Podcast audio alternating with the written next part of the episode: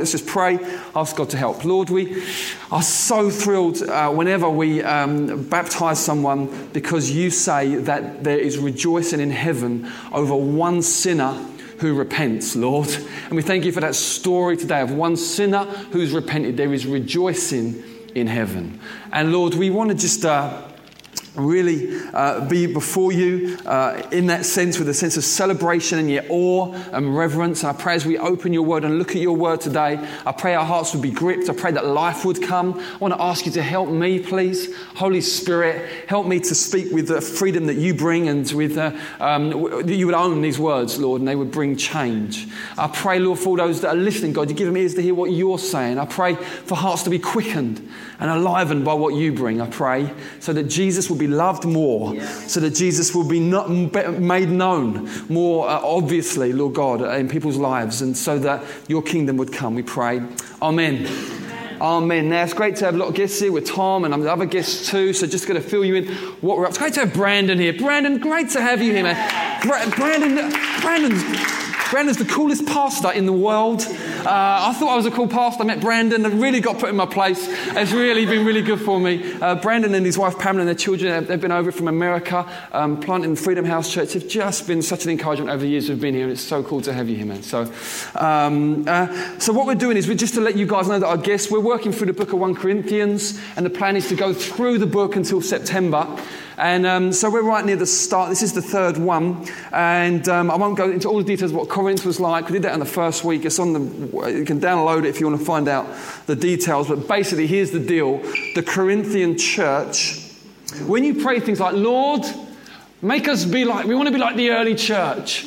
Um, well, when it comes to the Corinthian church, you need to think that through before you pray that, because there was a lot of problems, a real lot of problems. They, uh, I mean, really, you name it. They, they, they were divided you know, they, had, they, they, they really lost sight of Jesus and just were really divided in different camps about their favourite preacher, their favourite leader. Um, they, they, the Paul, who really established the church, the Apostle Paul, they were really giving him some grief, speaking badly about him. There's a guy in the church who's sleeping with his stepmom, and they're taking one another to court. Um, I mean, they're going along to idol festivals and eating meat dedicated to idols in the middle of kind of temples. I mean, the rich are rocking up at the meetings before the poor because the rich work shorter hours. They get, they're, they're, they're getting drunk on the wine that's for communion um, and, and, eating all the food. So when the poor come, they can't even have communion and can't eat and are hungry. I mean, their meetings are just everyone speaking in unknown languages and it's just, it's all just, no one's interpreting what's being said. Um, you know, it's just chaos um, to, to, the extent he says, I think that your gatherings cause more harm than good, and now they're starting to doubt the resurrection. So, I mean, you know, this is the church in Corinth. Um, so, just when you start praying about we want about the early church, just really make clear to God what you're actually saying there, and, uh, you know, put in some little provisos. So, uh, but here's the thing listen to what Paul says in the first chapter, verse 4. He says, I give thanks to my God always for you because of the grace of God that was given you in Christ Jesus. That in every way you were enriched in Him, in all speech and in all knowledge, even as the testimony about Christ was confirmed among you, so that you're not lacking in any spiritual gift as you wait for the revealing of our Lord Jesus Christ, who will sustain you to the end, guiltless in the day of our Lord Jesus Christ. Paul's saying you're saints. You're really Christians. You really are part of the church of God. Now, if, I don't know about you, if I was the Apostle Paul and this church got into this stuff, I'd be thinking, these guys really even saved. You know, I mean, did they really get the gospel? Paul doesn't question that. He can see there's a work of grace in them. He can see, you know what, they're not the finished article, but there's something there. They are rough diamonds, you know. They can see there's something of new life there. They love and get Jesus. They understand the gospel. Okay? There's a pretty big gap between that and their lifestyle really reflecting that, but he can see it and he honors that. Now, what I want to look at today, uh, maybe we could call this message Bridging the Gap. Because you see, the Corinthians, they get the gospel, they've been born again, something's happened, they're not what they were, but man alive, there's a long way to go. And just helping us get our head around that and working that one through and understanding that and then applying it to ourselves and our own lives. So, what I'm going to do, I'm going to read quite a long passage from 1 Corinthians. Um, so, just kind of roll with me on that. It's, quite, it's very easy to follow. And then I'm going to just talk about um, three categories that really Paul highlights here through this passage. So we're going to start chapter 1, verse 18. For the word of the cross is folly to those who are perishing. But to us who are being saved is the power of God. For it is written, I will destroy the wisdom of the wise, and the discernment of the discerning I will thwart. Where is the one who is wise? Where's the scribe?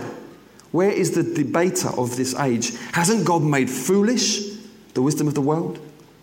For since in the wisdom of God, the world didn't know God through wisdom, it pleased God through the folly of what we preach to save those who believe. For Jews demand signs and Greeks seek wisdom, but we preach Christ crucified.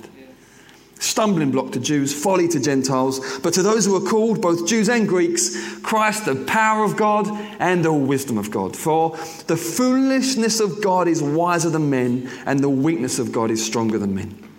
For consider your calling, brothers. Not many of you were wise according to worldly standards. Not many were powerful. Not many were of noble birth. But God chose what is foolish in the world to shame the wise. God chose what is weak in the world to shame the strong. God chose what is low and despised in the world, even things that are not, to bring to nothing things that are, so that no human being might boast in the presence of God.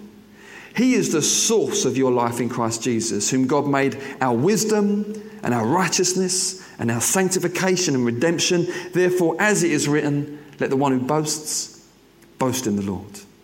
And I, when I came to you, brothers, I didn't come proclaiming to you the testimony of God with lofty speech or wisdom. I decided to know nothing among you except Jesus Christ and Him crucified. And I was with you in weakness and fear and much trembling. And my speech and my message were not in plausible words of wisdom, but in demonstration of the Spirit and power. That your faith might not rest in the wisdom of men, but in the power of God. Yet among the mature, we do impart wisdom, though it's, it's not all wisdom of this age or the rulers of this age who are doomed to pass away, but we impart a secret and a, a hidden wisdom of God, which God decreed before the ages for our glory. None of the rulers of this age understood this, for if they had, they would not have crucified the Lord of glory.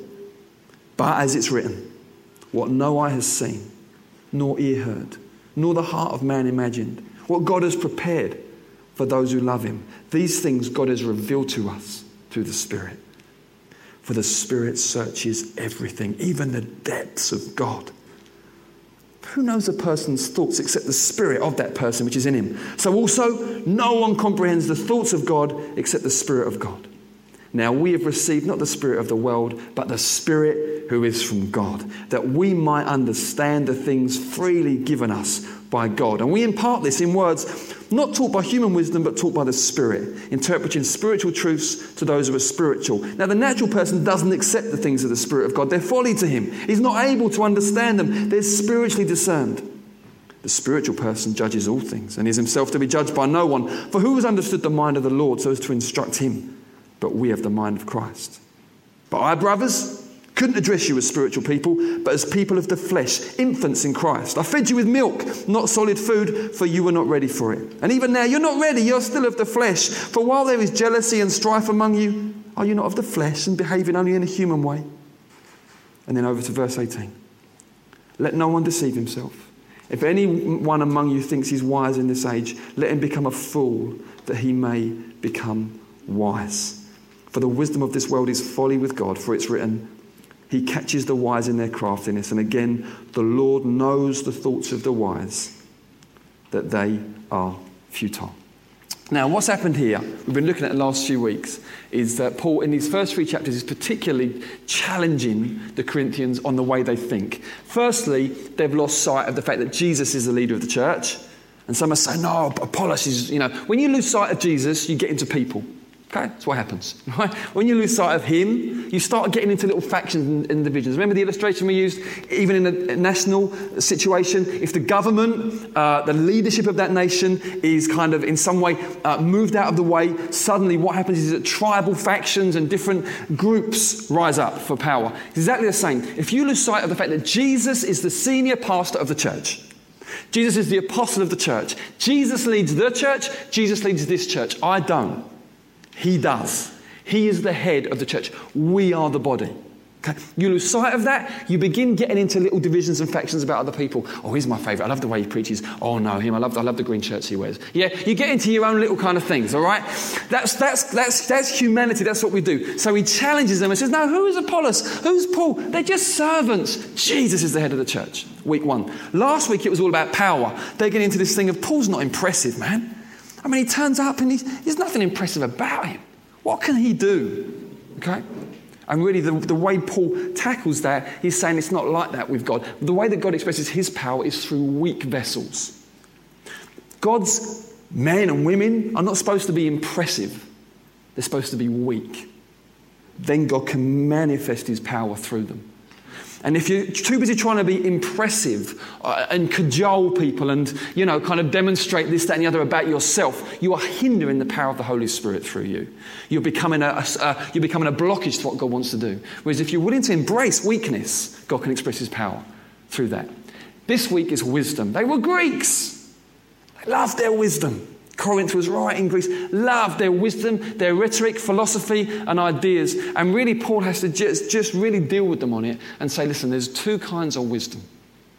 And you're really getting into the wrong kind here. Okay? So there's two kinds of wisdom. Just, just to demonstrate what those wisdoms are, we'll quickly just go to James 3, just to give you a foundation of that. Then we're going to get into the heart of the passage. Just a short message here, a short passage from James 3, um, verse 13. Two kinds of wisdom. He says, Who is wise and understanding among you? By his good conduct, let him show his works in the meekness of wisdom. But if you've got bitter jealousy and selfish ambition in your hearts, don't boast and be false to the truth. This isn't wisdom that comes from above, okay? So there's a wisdom from above. But it's earthly, unspiritual, demonic. Two kinds of wisdom. One that comes from above, the other one is, it's interesting what he says, it's earthly. Okay, it can't be that bad then. Unspiritual. Okay, demonic. Oh. Two kinds of wisdom. From above, from below.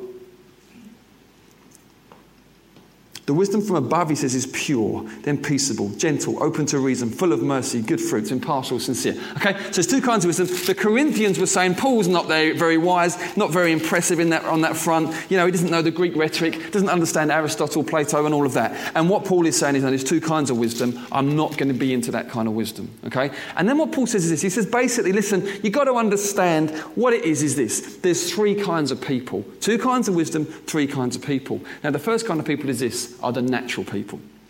He says it here. He says in chapter 2, verse 14, the natural person does not accept the things of the Spirit of God. They're folly to him. Okay? They're folly. Maybe you're in this category. Okay? You need to just ask yourself, what is this person? This is the person that when they hear about Jesus Christ being crucified, they go, do you know what? It's nonsense. It's folly. How can, how can that message make any difference to my life?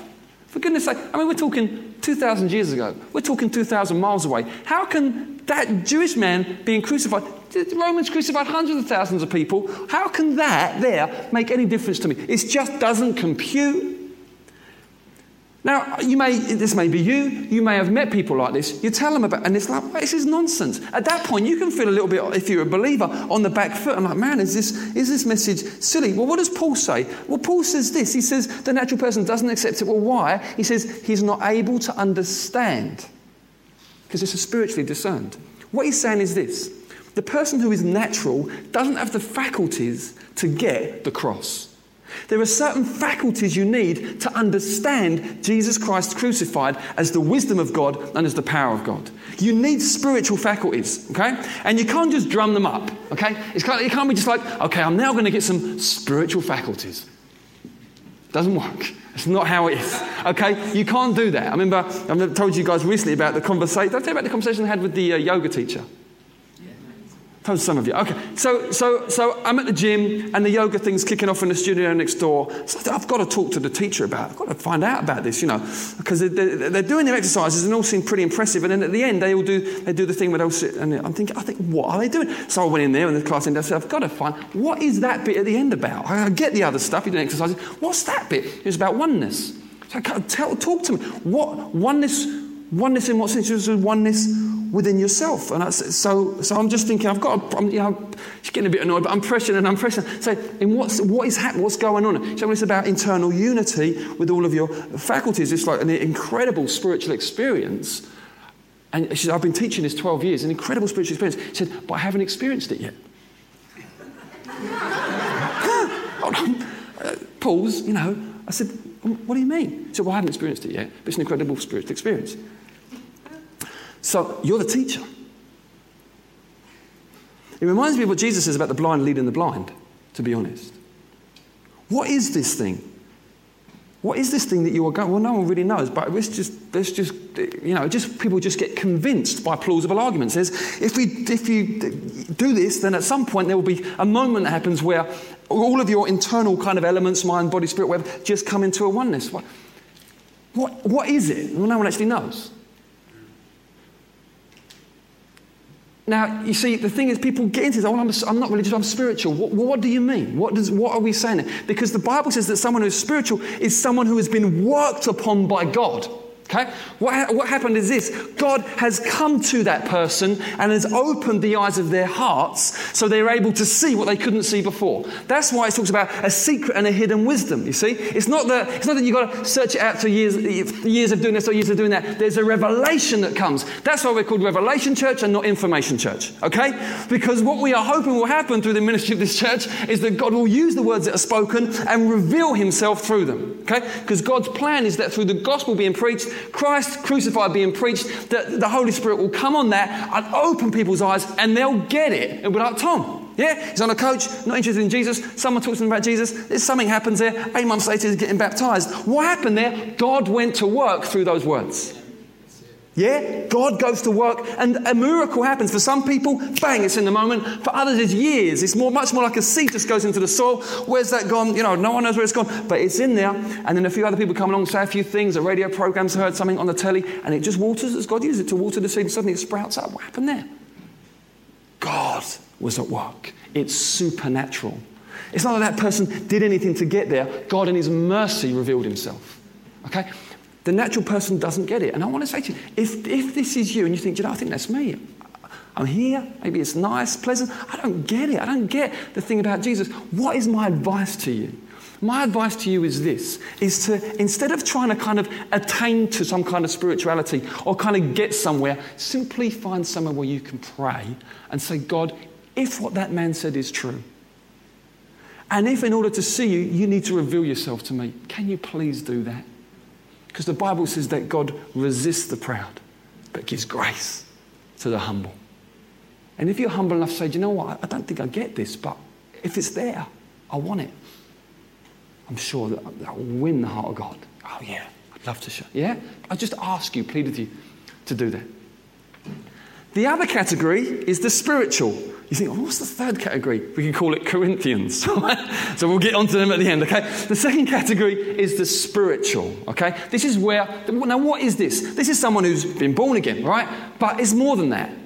In what sense? In the sense that it's someone who has grown as a believer is growing and has grown. You see, when you're born again, it's the miracle above all miracles. It's glorious, and yet you're just a baby. And so to stay in that state, though glorious because it's something God has done, is not God's plan or God's will. God wants you to come to maturity. God wants you to grow as a believer. And it's not that you grow out of the simple gospel, not at all. It's just that, it's just that you plumb the depths of the gospel year after year after year. And the unsearchable riches of Christ are revealed as you just dig into Jesus, Jesus, Jesus. You just can't get to the end of Him okay? And it's just this pursuit of Christ. So it's not like you move on from Christ onto the really spiritual stuff. No, no. You just put your roots into Him, you abide in Him, you pursue Him, you seek Him, you love Him. It's all about Him. But as you do so, there's a stature, a growth that comes from the head to the body where, you, where before you were like the brokenhearted, barely able to manage yourself, and now you're an oak of righteousness. You're able to give shade to others. What's happened there? You've grown in Christ. Yeah? You, you've become someone who is spiritual.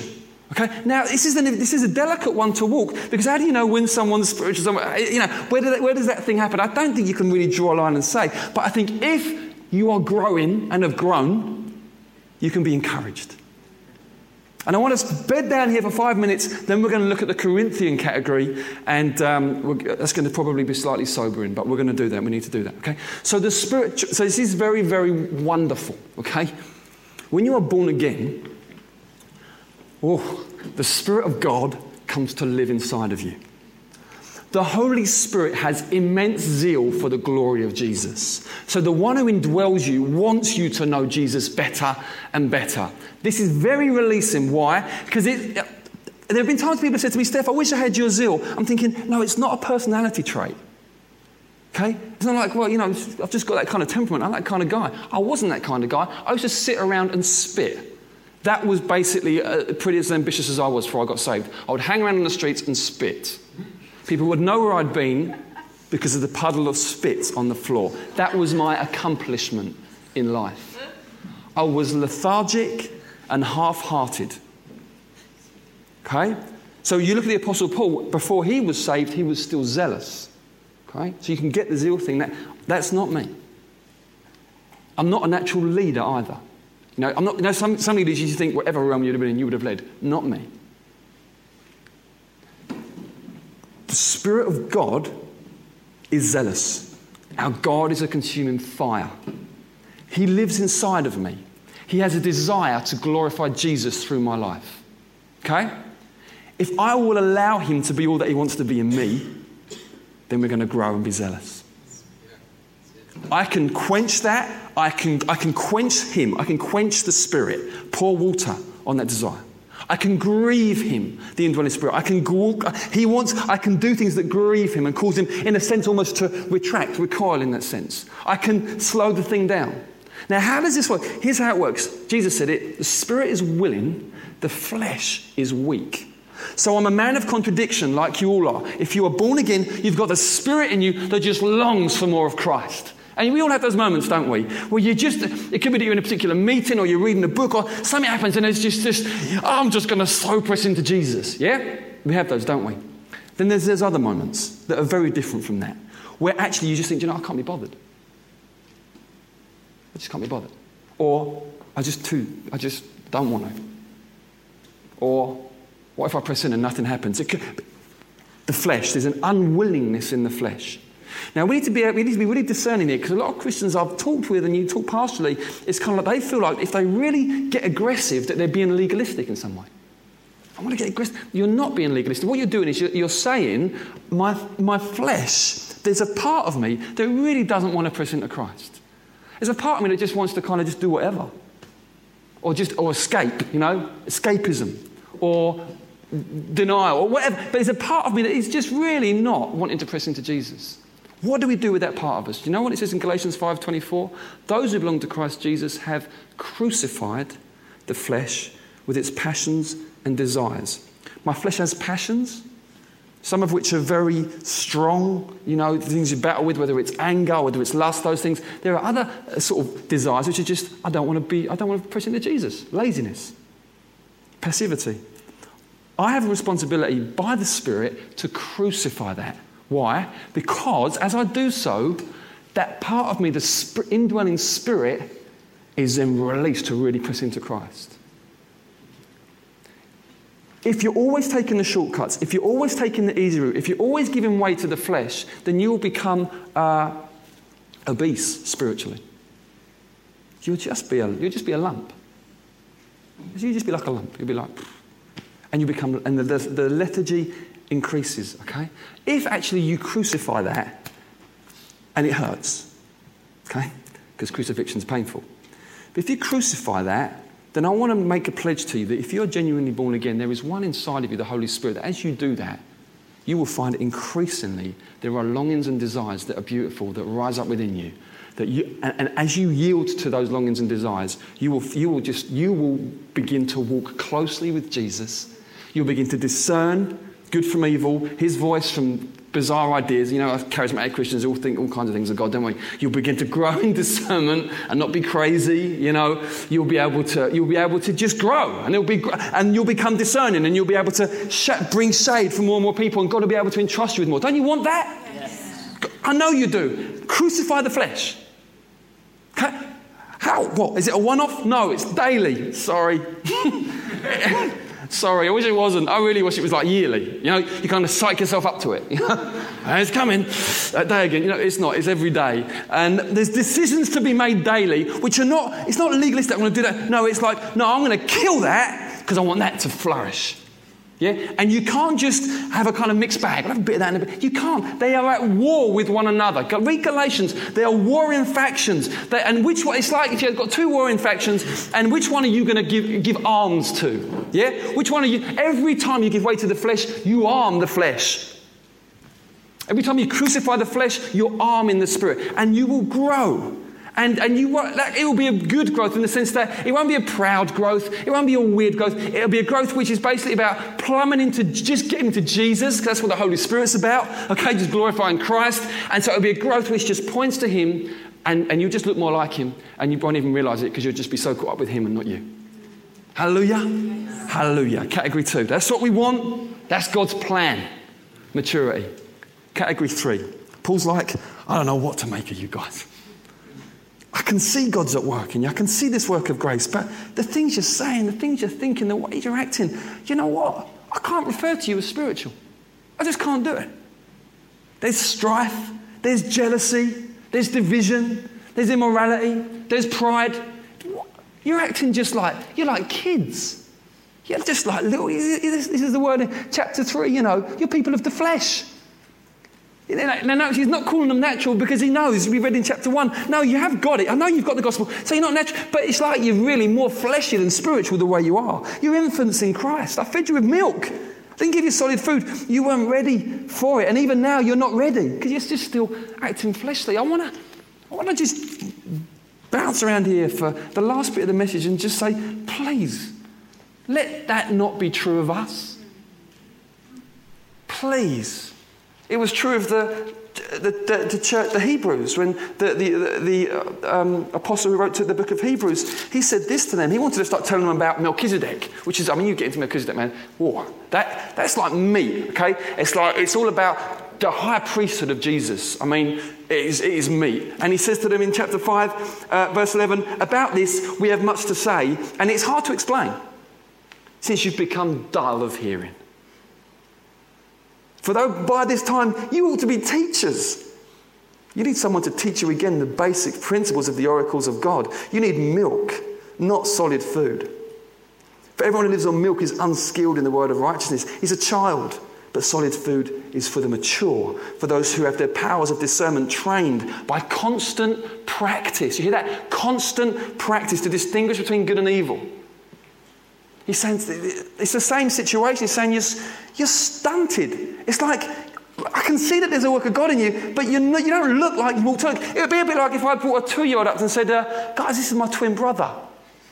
I'd be like, What? Like, yeah, no, we're twins. You'd be like, no, it's all wrong. So why? The proportions are all wrong. It should be 36. No, it's only that big. You, it, it, wouldn't compute. It's the same. Paul's saying, you know what? From what God's done in you, you should be teaching by now. You should be teaching. But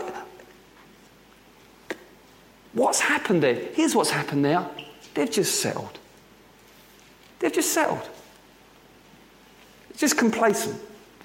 You know?